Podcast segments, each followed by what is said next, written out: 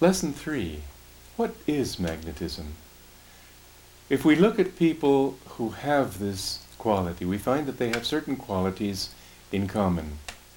One is a uh, capacity for concentration. You'll never find somebody whose mind is restless and running all around having any measurable degree, or significant degree, I should say, of magnetism. Another quality is willpower. You'll find people with strong willpower also have strong magnetism. The two go hand in hand. Another quality is faith in what they're doing. If a person doesn't really believe in what he's saying, somehow his magnetism will become scattered. So, willpower, faith, concentration, calmness is usually a quality. People who are restless don't, don't uh, have very much magnetism either.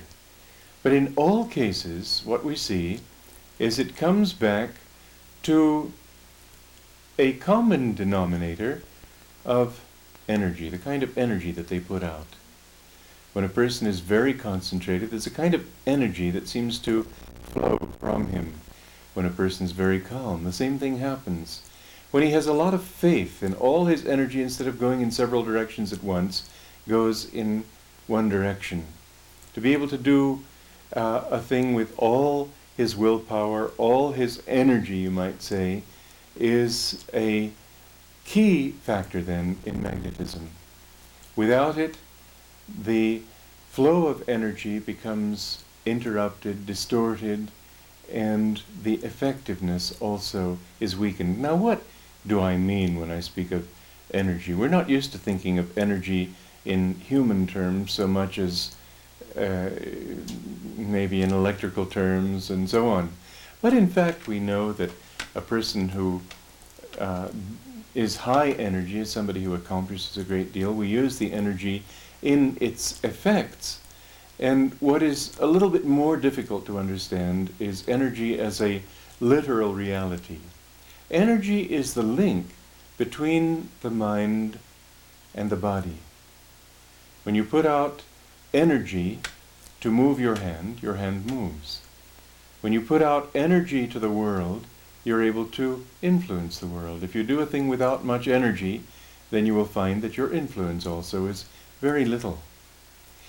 I was thinking about the English humorist P.G. Wodehouse, who is perhaps uh, very superficial in a way. I still consider him, however, the best humorist who ever lived. You can have Aristophanes and Moliere and give me P.G. Wodehouse. But the thing that I've noticed about him is something that I've come to realize is a mark of genius. And that is that every sentence that he writes is high energy. A mediocre writer will somehow toss over minor characters, sort of move them aside, get past their dialogue as quickly as possible, and concentrate all his attention on the major characters. Some episode that's only a transitional episode, he'll get over quickly in order to get to the important things. But P.G. Wodehouse is an example of all really great writers, and that's why I think he's a great writer. That every paragraph, every episode, every character, be he never so minor, he might only come on for two sentences, and yet somehow he gives him so much life that uh, uh, he's a real person for you. Well, now this is an example in the field of writing, but you can make this true in everything that you do. If you want to develop magnetism, then you have to understand that you've got to give quality energy, concentration, willpower, believe in what you're doing to everything that you do, no matter how important how, or how unimportant. You need to give your mind's uh, one pointed attention to little things. We all can summon up that kind of energy for some heroic moment. But take a Mahatma Gandhi, for example, who was weighed down with the burdens of a, a country of several hundred million people, and he was going to give uh, a, a talk at an important gathering in which the fate of those people would be, to some degree, determined. And a little child stopped him and asked him for something. And Mahatma Gandhi stopped, looked at the child, and in that moment, and for those few moments that he talked to him, he gave him his entire attention. You will see if you look at people like, let's say, Winston Churchill.